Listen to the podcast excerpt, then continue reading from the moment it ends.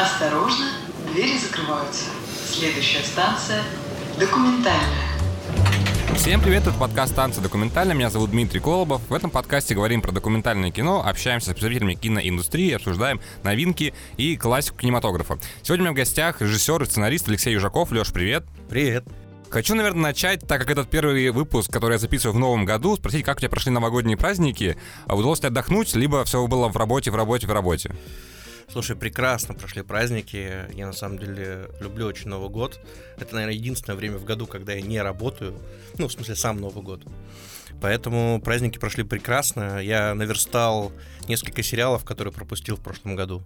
Поэтому... Какие, если не секрет? Ой, я наконец-то добрался, стыдно признать, но наконец-то добрался до двух сериалов, которые я вообще не смотрел. Очень много про них слышал, всегда так кивал головой, когда спрашивали, что смотрел, нет. Это «Клан Сопрано» и «Лучше звонить Солу». Я «Сопрано» в прошлом году посмотрел просто залпом, вот так вот, вот весь. Э, у меня примерно так же. Но я еще не досмотрел, но сейчас в процессе. И «Очень странные дела». Mm. Это же, ну, нужно было просто уже понять, чем это все закончится, поэтому вот тоже. Ну, я, тоже у меня осталась одна последняя серия. Поэтому... Ну, у тебя, то есть, все такое зарубежное. Просто я вот, например, на праздниках посмотрел «Капельника» полностью. Слушай, я вот успел это сделать осенью. Все угу. вот русские новинки я успел посмотреть после съемок фильма, потому что там нужно было выдохнуть чуть-чуть. И как-то вот я так залпом посмотрел угу. несколько сериалов там как раз капельника тоже посмотрел. Э, Нулевой пациент, наверное. Нулевой пациент, да, вот все, что я за этот год пропустил, угу. а я пропустил практически все, поэтому пришлось наверстывать. Вот немножко ты уже сказал про съемки, поэтому перейду к этой теме. В этом году в Тюмени снимали фильм «Вахтовый метод», который был снят на деньги Минкульта, если я не ошибаюсь. Снимала почти целиком эта тюменская команда была, да, за исключением, наверное, Леши Нужного. Остальные все ребята были тюменские. Ну, не совсем. Все-таки у нас э, административный состав был угу. больше тюменский а творческие цеха там звукорежиссеры, осветители, э, все, что касается как бы команды, именно, ну, э, как бы саппорт такого. Э, это все были ребята приезжие. Расскажи немножко вообще про идею создания. Как появилась идея создать вахтовый метод и сами как съемки прошли, потому что у меня такое было ощущение, что на время съемок просто вся тюменская креативная индустрия встала, потому что все люди, которые так или иначе задействованы в крупных проектах, они работали все на вахтовом методе. Ой, это, кстати, правда. Это правда. Ну, все ребята, по крайней мере, кто так или иначе делает, правда, большие проекты в Тюмени, они все участвовали, собственно, в съемках. А, идея пришла к нам в 2000, дай бог вспомнить, 18 наверное, году. Мы были на фестивале Кинохакатон uh-huh. в Екатеринбурге, и там девочка э, печенговала проект, который назывался тогда «Поезд на север», э, Лена Анисимова. Она выиграла тогда питчинг дебютантов. Э, это был, ну, э, нас просто познакомил один из продюсеров, сказал, вот, девочка, вот хорошая у нее история, может, что-то из этого получится. И мы э, долго-долго бились с ней, ну, как бы вокруг этой идеи, топтались, топтались, топтались. У нас даже менялись как-то авторы, э, чтобы вот как бы из идеи все-таки дорастить до сценария. И в конце концов вот ее такой, э, ее герой обрел как бы немножко другое крыло, другой жанр, и в итоге вот получился фильм «Вахтовый метод» спустя... Это, кстати, будет пугать сейчас всех сценаристов. Спустя, получается, пять лет. Ну, слушай, это Кэмерон сколько аватара там снимал? Ну, Кэмерон может себе позволить. Кэмерон просто делает пяткой э, все остальные проекты параллельно, а аватар это его такое сокровище, которое он, мне кажется, никому не отдаст. Хотя уже говорят, что он не будет следующей части снимать, он уже будет просто продюсировать. Угу. А как прошли съемки вообще? Потому что я знаю, что было много там своих нюансов, как и на любых, в принципе, съемках, да, но э, в какие-то моменты, по-моему, там была настолько разная погода, что там, грубо говоря, вы снимали одну сцену в понедельник, было лето, да, а там уже выпал снег в среду. Слушай, съемки прошли, вот э, не считая вот этого обстоятельства, прошли очень хорошо, даже удивительно. Ну, то есть для меня очень важна всегда атмосфера на площадке, а тут, несмотря на наличие большого количества разных людей, новых людей, а атмосфера была шикарная. Ну, то есть мы, конечно, да, где-то спорили, где-то ругались, где-то опаздывали, паниковали, но в целом ну, не было такого ощущения напряжения. То есть вот за что я люблю кино вообще в целом, это когда ты выходишь счастливый. Ну, когда ты вот выходишь с площадки, и ты хочешь завтра на нее возвращаться. Вот это очень ценно, это очень важно. И даже ребята, кстати, которые приезжали к нам там из Екатеринбурга, из Москвы, из Питера, очень классное у них было ну, такой хороший фидбэк, так скажем. Причем это даже в плюс больше не там мне, например, а продюсерам. Они говорили, что мы к вам сюда приехали как в отпуск. То есть вроде работали, а вроде при этом, ну, так было хорошо, что мы практически отдохнули.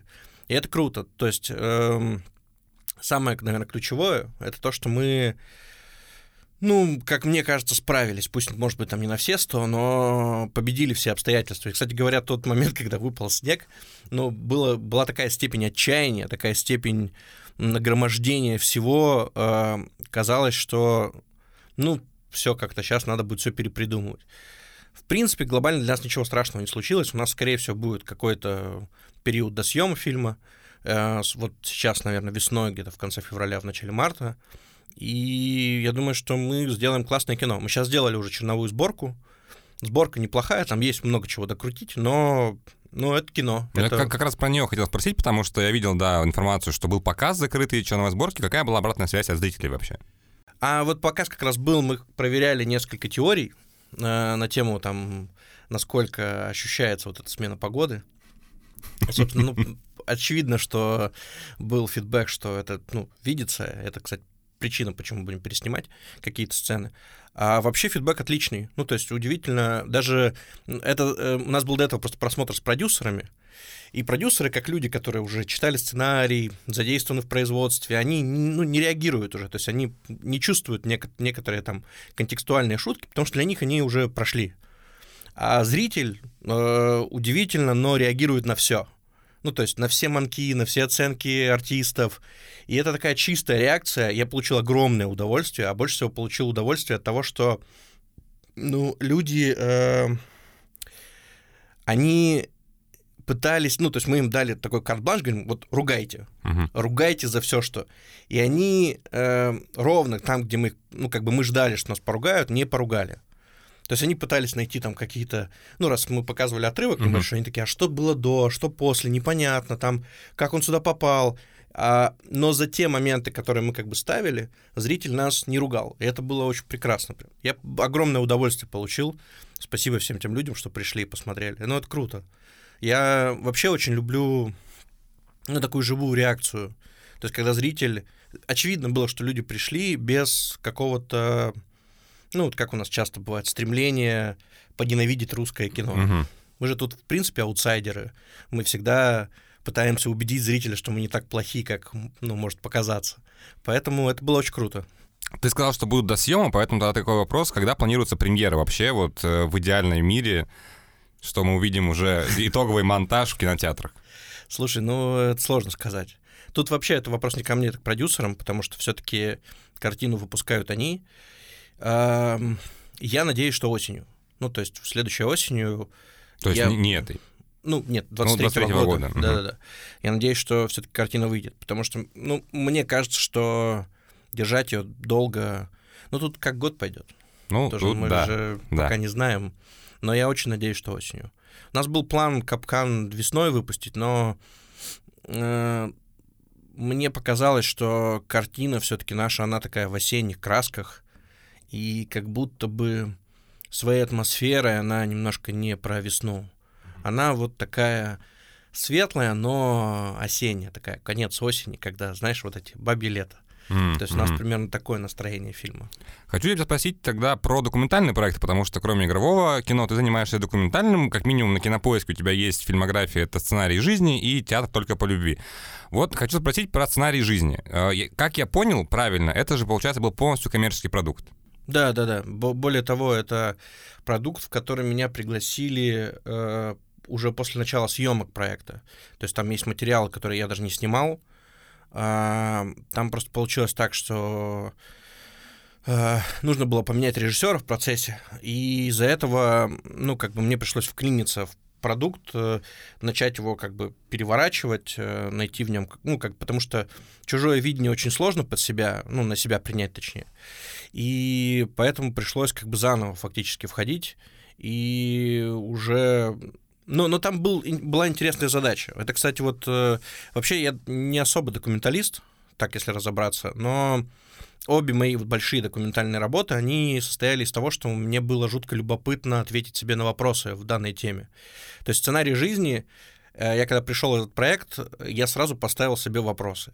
Ну, то есть такие, на которые я должен ответить через вот этих героев, через вот этих, ну, вот это, э, экспертов. То есть все эти люди должны мне просто ответить на мой главный вопрос.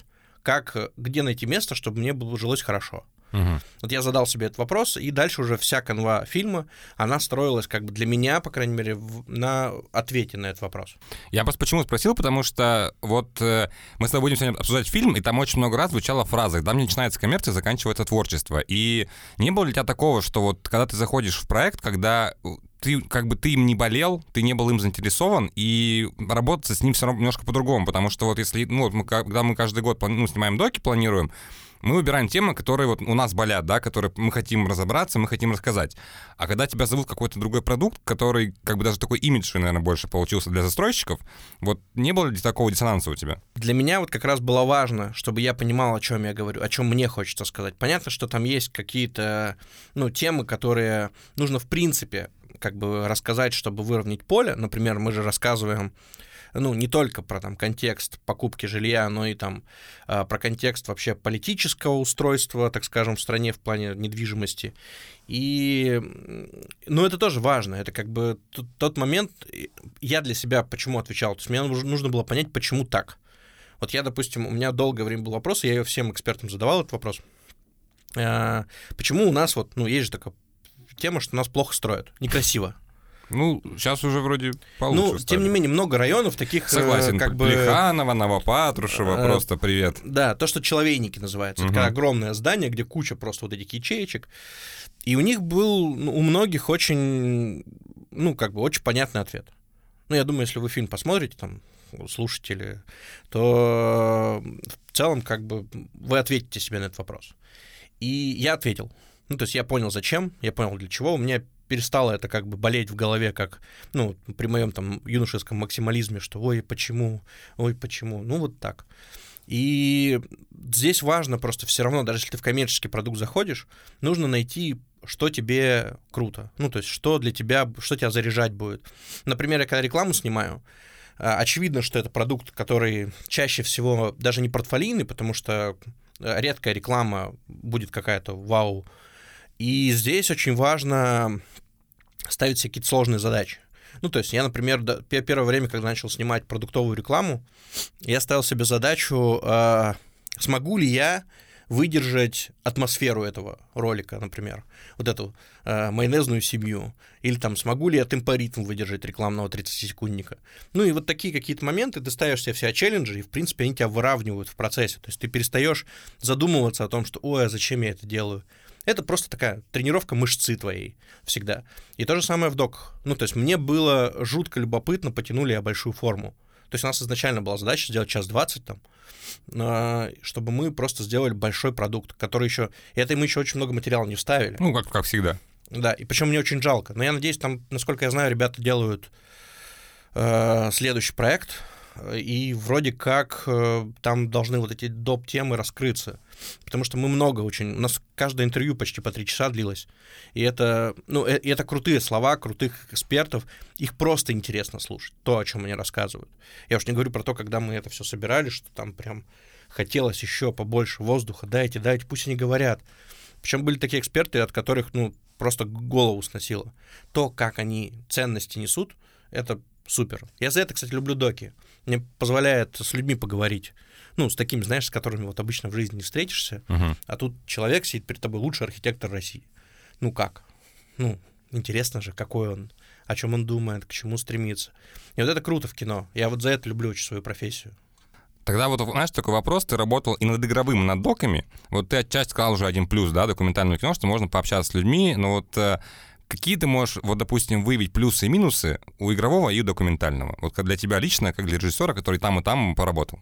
Кино вообще рождается на монтаже. Ну, финально. То есть то, что видит зритель, это монтаж. Соответственно, как бы ты э, и в том, и в другом процессе ты не всегда можешь, э, ну, не являешься властелином того, что получится. То есть у меня, допустим, есть такой опыт, когда, э, опять же, вот на том же сценарии жизни у меня был план, по которому мы снимали, и потом, когда мы с Андреем Зубовым, с режиссером монтажа и продюсером проекта, сели это все собирать, стало очевидно, что из-за того количества информации, того, что дали нам эксперты, того, что дали нам герои, в чистом виде вот так собрать не получится. И мы искали там другие ключи долго очень, то есть у нас был прям процесс переразбора сценария, мы его раскладывали так на паттерны. И здесь, конечно, э, ну, есть такое правило же, э, что в, худо... в игровом кино режиссер бог, да, да, А в да. документальном- Озвучивал, да, уже Да, это в да. одном из выпусков. Ну вот, и здесь примерно то же самое. То есть ты в документальном, что, что я люблю, с одной стороны, что меня пугает всегда, ты не знаешь, чё- что получится. То есть может получиться просто набор интервью, а может получиться больная, классная тема, ну, то есть, которая заденет тебя, найдет в тебе какой-то отзвук. И вот, кстати говоря, удивительно, со сценариями жизни, мне кажется, у нас получилось. Потому что фильм, ну, то есть я получил от не- с него очень хороший фидбэк. То есть у меня вот э, с театром только по любви такого, допустим, фидбэка не было. Ну, так, обширного, по крайней мере. Но театр был фильмом, который... Ну, это мой гештальт внутренний был, потому что я учился, ну, как бы, на театрального режиссера. У меня все эти люди, я их очень люблю, и мне хотелось, чтобы про них была история. То есть, чтобы вот они были в части вот этой большой тюменской истории. Ну и там, я думаю, что вечный вопрос, просто я хотел на него еще ответить. Э, Кем хочу быть, когда вырасту? Э, Ты не смотрел его? Нет, слушай, я не смотрел. Но там глобально, если коротко, э, зачем, наверное, это стоит? Это больше все-таки для ребят, кто учился, потому что там я пытался ответить на вопрос.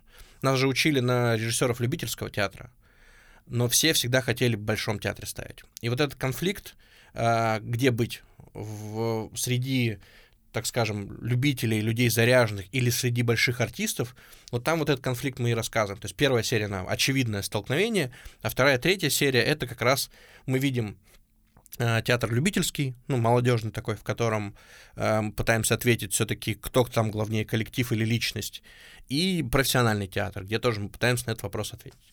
И это в этом плане мне очень до сих пор нравится это кино. Я большое удовольствие получил, пока мы его снимали. Там потому что ну, все мои любимые люди в этом городе. А как много вообще документального кино ты сам смотришь вот в свободное время или, наоборот, как-то больше по игровому? Когда как? Мгм. У меня бывает периодами. То есть я вот э, периодически... Причем это у меня совсем. То есть, например, вот у меня бывает период, я смотрю сериалы. Хочется только сериалы. Потом бывает период, когда я не такой сериал начинать долго, нет времени, полный метр посмотрю. Потом бывает, ну вот у меня сейчас какая-то пассивная работа, хочется какую-то информацию загрузить, и вот начинаешь доки смотреть. А, в большинстве, конечно, я, я все-таки люблю кино прокатное. То есть я небольшой фанат сериалов, например. И для меня вот эта магия похода в кинотеатр, она остается. Я из-за этого сам, ну, ближе мне вот тема именно полнометражных фильмов, просто потому что это, в этом есть ритуал, ну, такой психологический, когда я ну, там, с компанией друзей или там с родными людьми иду в кинотеатр, покупаешь ты этот попкорн, садишься в зал, вокруг тебя куча людей. У меня из последнего, кстати, вот мы будем с тобой про фильм разговаривать, э, был поход на Чебурашку. И, э, много было детей, они там кричали, что... Но в этом есть какая-то такая удивительная сопричастность, как на стадионе, знаешь, вот сидишь, когда болеешь за команду. и вот А тут а здесь за Чебурашку болеет. Да, да, и вот это очень круто. Это вот ты дома не получишь. Ну, то есть дома ты пассивный зритель. Почему очень многие сериалы используют как подкладку под э, домашние дела? И это мне очень не нравится. То есть я бы не хотел, чтобы с моим фильмом так обращались. Поэтому мне иногда грустно за то, когда говорят, ну вот «Игру престолов» можно просто слушать фоном. Я такой, Как- как- как «М, подкаст». мгм». Но я вот, вот подкаст, мне кажется, ну это в принципе Ну, то, что слушаешь. Подкаст, в принципе, фоновая история, поэтому мы тут не ожидаем, да, что люди будут прям сидеть и смотреть Да. на экран. Но и то, бывают разные подкасты. Э, Я как фанат подкастов могу тебе честно сказать, что я некоторые прям смотрю. Мгм. То есть мне интересна мимика человека, как он общается, как он жестикулирует просто даже. Это очень много о человеке говорит, поэтому это интересно. И последний -то вопрос тебе задам перед тем, как перейдем к обсуждению. Вот смотри, ты сказал про ритуал, да, похода в кино, что это такая, ну, э, нужная штука. И сейчас в кинотеатрах показывают доки. То есть сейчас очень активно продвигают прокат документального кино. И, кстати, даже я похвастаюсь, э, нам недавно написали из города Владимир и Владимирской области и попросили наши фильмы для проката по всей области. Для нас это, ну, достижение для Тюменского регионального СМИ молодежного. Вот. Это очень круто, я вас поздравляю. Да, спасибо. Вот, поэтому если вы слушаете во Владимире нас, то скоро будут э, наши фильмы тюменские показывать у вас в кинотеатрах, в различных ДК. А, собственно, вопрос, э, вопрос такой. Как ты думаешь, будут ли ходить люди на доки в кинотеатры? И если да, то почему? Если нет, то почему? Будут. А, ну, потому что ходили уже, во-первых. А, вопрос же, как подавать. Ну, вот, например, я бы не был к этому причастен, но ребята тоже, коллеги мои, делали фильм э, «Русский хип-хоп биф». А, Он, если, если я не ошибаюсь, он, по-моему, до сих пор самый кассовый документальный фильм в России. Может быть, его кто-то, конечно, перебил уже. Но сам факт того, что люди пришли на документальное кино, уже говорит о том, что у него есть, у людей есть потребность. Просто вопрос, например, ну, люди же смотрят Дудя там, Мгм. например, э, в большом количестве, или других интервьюеров. Мне кажется, здесь вопрос больше в том, что кино должно быть, вот то, что, кстати говоря, Ром супер обычно говорит, кино должно быть блокбастером, документальное. То есть э, должно быть чем-то значимым и визуально выразительным. Вот мне это очень близко. Я, если честно, хотел бы к этому прийти там в своих документальных работах. Мне пока не приход... ну, не, не получалось как бы это придумать. Эм, Но мне вообще кажется, что документальное кино... Ну, слушай, вот сейчас выходил Петр Первый. А, У него, кстати, по-моему, хорошая пр- прокатная история была. А это прям э, игровой док. Мне кажется, такие фильмы должны быть обязательно. Более того, в них есть сила определенная, потому что вот Балабанов выходил. Балабанов, тоже. да. Но, он- Два с он- половиной миллиона собрал. но при этом, кстати, он уже есть э, на Ютубе в открытом доступе, поэтому Да, он очень на- был короткий прокат у него. Он и на кинопоиске есть. Ну, то есть, как бы он в параллель вышел, ну, даже, видишь, люди сходили, что- что-то он собрал. Смотри, 274 миллиона. Собрал в прокате Да. документальный фильм про Петра, Петра Первого. Да. Ничего себе. Ну, э, э, это данные ЯИС, между прочим. Ну, то есть они более-менее достоверные, поэтому, ну, почти 300 миллионов документальный фильм. Мгм. Я думаю, конечно, он стоил сильно дороже, но он видно, что он делался под ТВ-прокат. Там Мгм. есть ощущение, что это сериал. Мне кажется, он так и выйдет. Но, тем не менее, это говорит о том, что у документального кино есть, ну, в нем, во-первых, есть потребность, во-вторых, просто документальное кино, очень часто в нем проблема, что оно как бы должно же отражать реальность. А редкое документальное кино вообще как бы стремится к этой реальности. Ну, то есть как бы э, рассказывать о нас. Вот я, ну, не знаю, вот я думаю, что и вы тоже этим занимаетесь. Вы пытаетесь найти некую нашу идентичность, ну, то есть э, уникальность э, среди тех, кто нас окружает. М, мгм. А, а это очень сложно. Ну, то есть не сделать как бы достаточно пр- простое кино, ну, такое, знаешь, просто поговорив с человеком, э, рассказать его тяжелую судьбу и просто подснять кадры, как он там где-то ходит, вот э, это плохое документальное кино. А хорошее документальное кино, оно как бы должно между строк говорить. Оно должно быть, ну, как и любое кино, оно должно быть про всех. Просто через этого героя. Тогда это крутое кино. М. И вот, мне кажется, история Петра, почему, наверное, на нее сходили, помимо того, что это реально блокбастер, это еще история нашей страны. Ну, то есть, как бы ее стремлений быть э, ну, к величию какому-то. Это очень круто. Ну, то есть, это прям гордиться своей страной вообще важно. Особенно, ну, как бы в в нынешнее время. Ну вот на такой патриотичной ноте я предлагаю перейти к обсуждению фильма. Леша выбрал фильм «Это Эдик» про Эдуарда Успенского, фильм романа Супера и Вани Проскурякова, и сейчас мы его будем обсуждать. Поехали. Станция документальная. Прежде чем начнем обсуждать, задам вопрос тебе. Почему выбрал именно этот фильм? Ой, во-первых, я фанат Простоквашина М, и Чебурашки. Вообще, причем Чебурашки в первую очередь, потому что когда-то, наверное, лет 8 назад я посмотрел, а, ну, Чебурашку смотрел в детстве, естественно, но мне друг посоветовал посмотреть а, японскую версию. Японский фильм полнометражный про Чебурашку. А, я сначала на него посмотрел косо, думаю, ты чё, мультик про Чебурашку? Ты что? А потом я, наверное, до дрожи сидел, меня прям трясло, я плакал от того, как это, ну, невероятно поэтично. То есть это мультик, он абсолютно детский, он прям до наивности детский, но он до дрожи проникает как бы в тебя, прям вот во все твои, во весь твой культурный код. И при том, что это сделано в Японии, а с какой теплотой и любовью они отнеслись к персонажу. И э, для меня просто было любопытно. Ну, то есть, что за человек вообще придумал этого персонажа. Я много про него слышал, никогда не окунался в тему его там биографии, а тут как-то вот срослось, что вроде и фильм, и у него такая форма нестандартная уже в трейлере заявлена. Да, это анимадок. Да, и ты как бы такой сразу чего-то ждешь уже от этого. Ну и мне кажется, что... Э, ну вот я долго его откладывал, честно признаюсь. Долго прям. У меня тоже, у меня вот как будто, знаешь, был какой-то вот отторжение, не знаю, что ли, небольшое, у меня он, наверное, ну, полгода точно, либо, если даже не больше, лежал, вот буду смотреть. У меня почему-то так со всеми фильмами Рома, потому что я вот посмотрел Децла, и после этого фильма я захотел снимать доки, вот реально, после э, биографии. А вот Сахаров и это Эдик у меня вот лежали прям где-то в отложке, в отложке, в отложке, и каждый раз как-то не доходили руки, и классно, что ты выбрал, что мы наконец-то его посмотрели. Ты, кстати, вот в первой части подкаста сказал, что у тебя нет пока такого, знаешь, типа снимать вот так вот, как вот надо снимать. Просто вчера было смешно, когда мы сидели, смотрели с девушкой этот фильм, минуте там на, ну, не знаю, сороковой там примерно, она говорит, Дим, я хочу, чтобы ты также снимал документальное кино. Я говорю, Сонь, ну я буду очень стараться, конечно, вот. И после просмотра я написал Роме, говорю, Ром, господи, я посмотрел, просто офигительная работа, я не представляю, сколько было вложено в эту анимацию, в эту куклу, во все эти интервью и работу. Вот, ну, это прям колоссальная, мне кажется, была работа проделана. Я даже не знаю, сколько он по времени снимался и сколько денег это все стоило. Меня знаешь, какие вещи цепанули? Даже не само обстоятельство, что это ну, анимация кукольная, а именно то обстоятельство, как он взаимодействует с героями. Вот этот момент э, же очень круто. Это прям ребятам я аплодировал. Прям я сидел за ноутбуком, вот так вот сгорбившись. Я аплодировал им, что, ребят, ну, блин, он подглядывает. Субъективная камера, Вообще да, да, да. супер. Да. Я, я так, Рома, супер, ты супер. я знаю, что ты так не любишь. Я смотрел с тобой интервью, но, но тем не менее.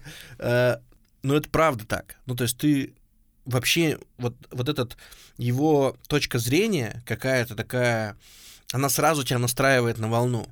И мне очень понравилось вот это, ну, во-первых, он как творец, мне это очень близко.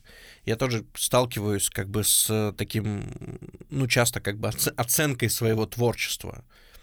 И его вот эта боль, его вот это вечное страдание от того, что он такой немножко недолюбленный, это же, ну, всем творцам очень близко. Вот это ощущение, что ты как будто бы все время выпрашиваешь эту любовь. Вот оно... Для меня просто фильм про это был. Он поэтому, скорее всего, не получив эту любовь до конца, он в конце своей жизни и стал кем он стал. И ребята это очень круто проиллюстрировали. И, ну, это такой фильм о большой боли. А это и должно быть. Вот это кино. Для меня вот это почему я вообще очень рад, что я сейчас это посмотрел. Потому что для меня сейчас это боль... ну, прям в меня попало очень круто. И поэтому это большое кино. Я, честно, наверное, одна из лучших документалок, что я смотрел в своей жизни. Ну, я вот сторис вчера тоже выложил, то, что, говорю, это, наверное, одно из лучших вообще, что можно было видеть, потому что вот у меня там были пометки тоже про субъективную камеру как раз, то, что... Э, ну, ты причем, я это понял не сразу, вот, и потом говорю, смотри, это он подглядывает. Ничего себе, то есть это, блин, это, блин, очень крутой ход.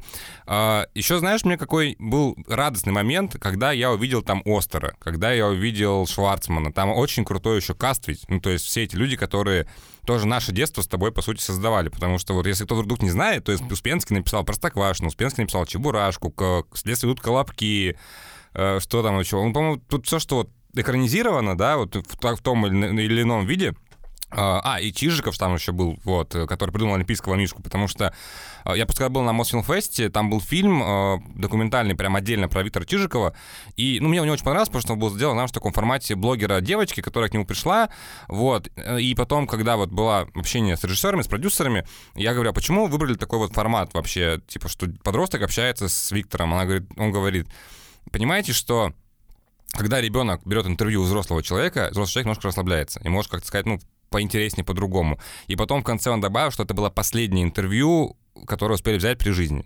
И все, и потом его не было. Это очень сильно добавляет ценности вообще этому фильму. Вот.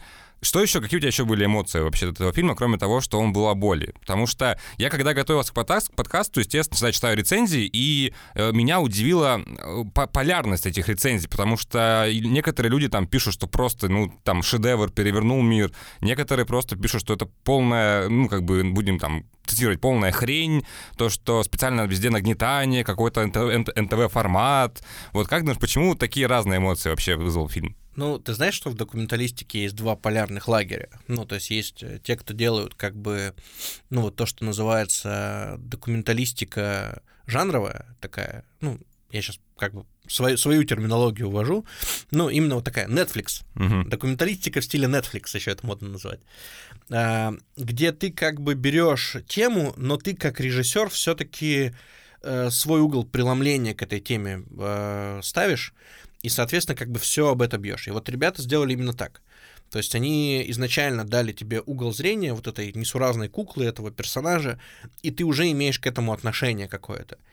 И как бы в рамках классической документалистики это не совсем верно, потому что документалистика все-таки это, ну, оно близко к журналистике, оно именно должно фиксировать обстоятельства и время. А тут получается, что уже есть как бы точка зрения в этой теме. И это, ну, на мой взгляд, это тоже, ну, имеет право быть, потому что все-таки я вот склоняюсь к тому, чтобы документалистика была интересной в первую очередь. А для многих вот, ну, это такая больная точка, потому что, ну, вот здесь приврали, вот тут накрутили, вот тут музыку поставили специально грозную, чтобы мы такие поняли, что там грозная какая-то ситуация опасная. Ну, да, да, ну и, и хорошо. Ну, то есть зрителю надо помогать. Ну, э, почему-то у нас так принято, что как будто бы кино должно быть трудным. Мгм. Вот, э, мне как-то сказал э, на студвесне один из членов жюри, он говорит, искусство должно быть нудным. Я такой, почему? Он говорит, ну потому что ну, искусство требует включения. И как бы тут можно и согласиться, и отказаться от этого. И это уже твой выбор. То есть ты можешь выбрать, что я хочу э, искусство получать ну, в виде там утрированно сейчас. Марвел, такое легко, в голову влетело, тут же вылетело, просто прочистил мозги. Или ты хочешь искусство получать в виде фон Триера, где посмотрел, месяц не могу жить. Все, вот. Ну, э, это как бы полярности, э, понятно, что там между ними есть полтона, но тут уже дело вкуса все-таки. Я думаю, что и полярность мнений здесь все-таки как раз в этом состоит. Ну, надо, надо понимать, что всем не угодишь. Кино такая вещь. э, для кого-то ты сделал шедевр, а для кого-то ты, ну, что это вообще такое? Э, У меня в- просто в моем даже портфолио есть такие работы, которые, за которые меня может ненавидеть все, а есть такие работы, которые вроде как даже универсально нравятся всем тоже. И это парадоксально. А есть работы, которые вот так же кто-то принимает, кто-то нет. А в целом, как ты думаешь, почему такой, ну вот писатель, как Эдуард Успенский, э, про него только одна книга есть, написана биографично, и то это сделал финский писатель? Почему вот в России фигура Успенского, ну вот, кроме фильма, да, вот э, получается, Ромы, как бы особо, ну, как больше ничего и нет. О, это, ну, они же пытались ответить на этот вопрос, на самом да. деле, в фильме. Но, но мне кажется, что, может быть, не время. У нас почему-то так принято. Пока Э, жив человек, да, Э, его да, не ценят. Да, гениев любить после смерти. И это парадоксальная какая-то ну, наша особенность, потому что, например, у нас вообще, ну, как-то ставить при жизни памятник, это что-то вообще, вы что? Ну, это, он же еще не умер. ну, как это так принято, я не знаю почему. И, и тут, наверное, кто-то сейчас напишет. Мне кажется, это он личность-то интересная, при том, что там, правда, есть в чем покопаться. Но, опять же, я не читал просто книгу. Возможно, в книге уже все сказано. Ну, то есть такое тоже может быть. Но вопрос времени. Все-таки, мне кажется, должно пройти какое-то время. И самое главное, мы должны вот э, сейчас понять, как бы, ну, высоту этой личности, что ли, чтобы... Ну, сейчас мы поняли уже, когда Чебурашка, полнометражный фильм, стал самым Обошел кассовым. аватар. Ну, ну, блин, он 4 миллиарда собрал на данный момент. Это, это вообще какое-то безумие, конечно. Но и это говорит о том, что э, он создал персонажа, который не стареет. Вот сейчас очень важный момент, который я хочу, наверное, с тобой обсудить, как раз-таки касаемо, касаемо персонажа, потому что в фильме об этом говорится, что э, изначально Чебурашка был другим, э, и он был каким-то там типа зайцем э, с медвежьим хвостом, и выглядел совершенно иначе. А вот того Чебурашку, которого мы привыкли выглядеть, э, уже придумал Шварцман. И там в фильме в этом есть большая история, что в какой-то момент... э, Успенский начал судиться со Шварцманом и предложил 90 на 10 разделить прибыль от авторских прав на Чебурашку. Хотя, по сути, визуально Чебурашку создавал Шварцман. Вот как тебе кажется, вот э, нет ли такого, что, допустим, как это, личность Шварцмана не- недооцен- недооценена вот какой-то мере, а все, допустим, вот считают, что Успенский придумал Чебурашку. Ну, не совсем. Там же вопрос просто в деньгах. А в целом-то мы-то все с вами понимаем, что это как бы сотворчество. Коллаборация. А, ну да, да, коллаборация. Просто что конкретно вопрос там финансовый. Ну, здесь, надо сказать честно, все-таки первоисточник это Успенский. Я не знаю просто, какие у них отношения были. Я до конца, кстати, с фильма тоже это не понял. То есть на каких правах вообще была вот эта приватизация образа и прочее. Ну, то есть я так понял, что там все-таки была история с тем, что тот работал по найму, ну, возможно. А, и, и как, как вот вообще они распределяли? Потому что, э, ну, я, конечно, как автор тоже хочу э, верить в то, что э, автор, ну, в первую очередь, автор имеет право на свои произведения. И для меня это, ну, как бы важно тоже. С другой стороны, конечно, э, опять же, ну, сложно судить просто. Вот я, я не понимаю этого контекста до конца. Я понял, что там был какой-то конфликт, он был очевидный, и вопрос был именно денег. Возможно, как бы вопрос жадности, он, ну, иногда тоже побеждает. Но, опять же, ребята попытались в фильме ответить на этот вопрос. Ну, они скорее попытались много раз его задать, потому что как минимум три раза а, Рома в присущей ему манере спрашивал, там, где начинается коммерция, заканчивается ли искусство? Ну вот тут, если честно, нет, с одной стороны, это правильный вопрос, потому что, правда, после этого он, собственно, ничего гениального-то ну, из себя и не изрек. Ну, написали, кстати, я когда читал вот рецензию, что только был какой-то жаб-жабыч, что-то такое вот из свежего, но я даже не видел вообще, что это. Я видел, но это не одно и то же. Ну, то есть это не близко. Тут, скорее, знаешь, вопрос все-таки... Эм... Вот мне кажется, что, конечно, тебя, тебя как личность делают люди, ну, то есть с которыми ты работаешь. И если люди тебя поддерживают, ну, то и результат как бы стоящий. И в этом плане, наверное, он в какой-то момент обрел этих людей. Но надо понимать, что тоже он, если опять же верить всей этой истории, вот этих многих людей, которые собрались потом, которые делали пластилиновую ворону и прочее, это он их нашел. То есть он э, увидел в этих людях талант, привел их, по сути, в профессию, ну, как бы активно, и сделал с ними, э, ну, классные большие мультфильмы, которые я вот Ворону до сих пор обожаю. Прям. Это ну, как... я вчера вот, когда вот ее начали показывать, я вспомнил, что когда-то я ее смотрел давно, потому что вот, знаешь, сходу не щелкнуло, вот не, не щелкнуло я, вообще. Я, бывает, пою прям эту песенку, она вот вдруг, знаешь, как 33 коровы влетает в голову, и ты такой оп-оп-оп, и все, и не можешь ее выкинуть из головы просто. Она такая она вот, это культурный код, она настолько въедливая, вот это ее игра слов, э, ну вот, вот в этом есть Успенский, его гений там. И мне кажется, что...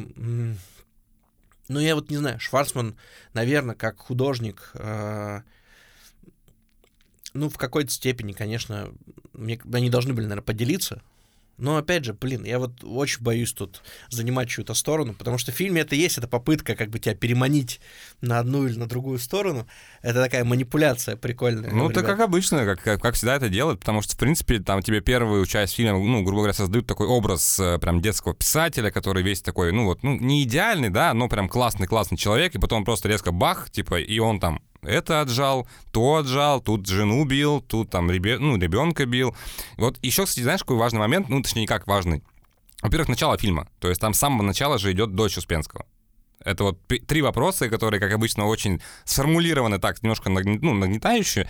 Но на что я обратил внимание, это как на интервью сидела дочь и как сидели все остальные. Ну, то есть дочь сидит где-то в углу, там, в каком-то темном углу, на фоне какого-то стола, а все остальные, как бы, ну, нормально, да, там, типа, в уютном каком-то месте, там, по центру. Вот как думаешь, зачем Рома именно так вот ее посадил? А вот ты, он придет к тебе на подкаст, ты у него спросишь, это визуальная манипуляция, что она такой, такой забитый ребенок, брошенный в угол, или это все-таки она сама туда села? Но интересно, я тоже об этом думал, кстати, когда смотрел, потому что э, тебе изначально дают образ ребята э, как бы человека, так скажем, пострадавшего от этого гения. То есть ты такой понимаешь, что у гениальности есть последствия. И э, это интересно. Ну, то есть, если ребята это как бы заложили заранее, то это очень круто. Это вообще ребятам большой плюс, такая ачивочка за режиссуру. А если это получилось случайно, ну, тогда это судьба. Это тоже очень круто, потому что такие вот элементы в повествовании получить э, случайно, это прям большая удача. Это вот э, я как человек, который снимал э, и маленькие документальные проекты, я понимаю, что вообще вот эта доля везения в документалистике, а ты запечатлел какой-то момент классный, это вообще что-то, ну, это вот прорицание какое-то великое. Слушай, вот я сейчас с тобой очень сильно соглашусь, потому что когда был на кинофестивале «Россия», приезжали ребята из киностудии, ой, из ВГИК, приезжали ребята и рассказывали про какую-то студенческую работу. Когда девушка поехала в экспедицию, где э, экспедиторы, получается, откапывали останки погибших во Второй мировой войне, и ей повезло, что они нашли останки, там сохранилась вот эта вот э, штука, где они хранили посмертные записки, кому написать, и родственники нашлись, и она все это сняла. И получилась офигеть какая история, просто вот, ну, там я сидел, плакал, потом ее показывали, это прям жесть. Поэтому вот про везение я согласен, что это очень важная история. Ну тут на эту тему, знаешь, есть еще одна история у меня. Э, у меня друг документалист, он снимал фильм про врачей, которые знаешь, э, на вертолетах вылетают на экстренные случаи. И вот он рассказывал его историю, рассказывал, год снимал фильм, э, ходил с ним везде, и как-то вот, ну, ну, хороший человек, просто помогает людям, да, вылетает куда-то в деревне, и как бы в история-то такая, ну, ничего. Он говорит, я у него спрашивал, когда фильм-то будет. Он такой, ну, когда-нибудь будет. А потом случилась трагедия. Скулшутинг в Керчи. Mm. И как это не страшно, но на этой почве у него сложился фильм. То есть был вот, э, был вот этот момент реально геройского поступка, пусть на такой тяжелой ситуации, но вот он случился, и мы увидели этого человека, как он ну, изменился из просто вот этого милого доктора, он превратился в супергероя, который мчался, спасал жизни, и, ну, это, с одной стороны, ужасная ситуация, ужасная трагедия повлекла за собой очень, ну, хорошую, отличную документалку. И, ну, вот в этом жизнь есть. Ну, то есть это, это, наверное, это не то, что на этом надо хайповать, у нас модно это делать, но документалистика, она и должна быть вот такая, как бы вот это то, что запечатленное время, зафиксированное. Ну вот из-за чего, наверное, я не очень стремлюсь в документалистику, потому что это очень долго. Хорошая документалка, вот как Last Dance, 35 лет снимали. Ну, 35 лет, ну, ё-моё, ну, вы чё, или Тайгер Кинг, 8 лет или сколько, или 9 ли они его снимали. Ну, это просто, это же жить надо этим. Вот ты должен настолько хотеть сделать кино, настолько в нем как бы быть, существовать, жить с героем. Вот это, знаешь, э, еще есть такой термин э, расстояние змеи, по-моему, так называется. Это как бы максимальная точка, как ты можешь подойти к герою и не потерять его свободу. Mm. Ну, вот с камерой. То есть это ты берешь вот интервью, и ты можешь вот быть на расстоянии, ну, там, на каком-то значительном, а, или точка змеи, это называется. А, суть в том, что как бы вот есть предел у каждого человека есть вот эта зона комфорта, когда, заходя с камерой в эту зону комфорта, ты теряешь человека, то есть он начинает закрываться. И вот задача режиссера документалистики именно вот максимально преодолеть эту точку, но преодолеть ее со временем только можно. Поэтому хороший документалист, он ждет. Он вот ищет этот момент, когда можно. А, это именно классическая э, документалистика. Если мы делаем вот, ну, то, что делали, сделали ребята, это все-таки больше аттракцион. Это реально классный документальный аттракцион. А, я, вот мне нравится больше это, конечно. Потому что в этом есть, в этом и жизнь есть, но при этом мне нравится, что это не утомляет. Вот, то есть это такая документалистика, которую ты готов поглощать постоянно. Ну, вот своего рода такой байопик про Успенского, по большому счету. Типа того, да, да, да. Ну, это прям, да, это очень круто. Мне, мне нравится вот этот термин э, по, по поводу э, документалистики, что это такой вот документальный блокбастер или угу. документальный боевик. Вот ну, это... тут похоже больше на триллер, потому что там прям... Некоторые, знаешь, когда были моменты, у меня такое ощущение было, что мне включили «Дом монстров», этот мультик, который, вот, потому что очень прям... Э, звука, звуковое сопровождение там местами прям вот оно сильно нагнетает. Ну, тут ребята пытались держать внимание, и это тоже это им помогло. Ну, то есть я не выключался, э, хотя как бы тоже... Я еще такой зритель, который дотошный. Ну, то есть я вот мне либо скучно, я выключаю, либо я вот смотрю и расслабляюсь. А, и тут как бы я расслаблялся. Ну, то есть мне было интересно смотреть, и это круто. И в этом есть большая заслуга ребят. Не, ребятам вообще большой респект, Рома, Ваня и всей большой команде, которые работали там над куклами, по-моему, только человек 8 или 10 работало.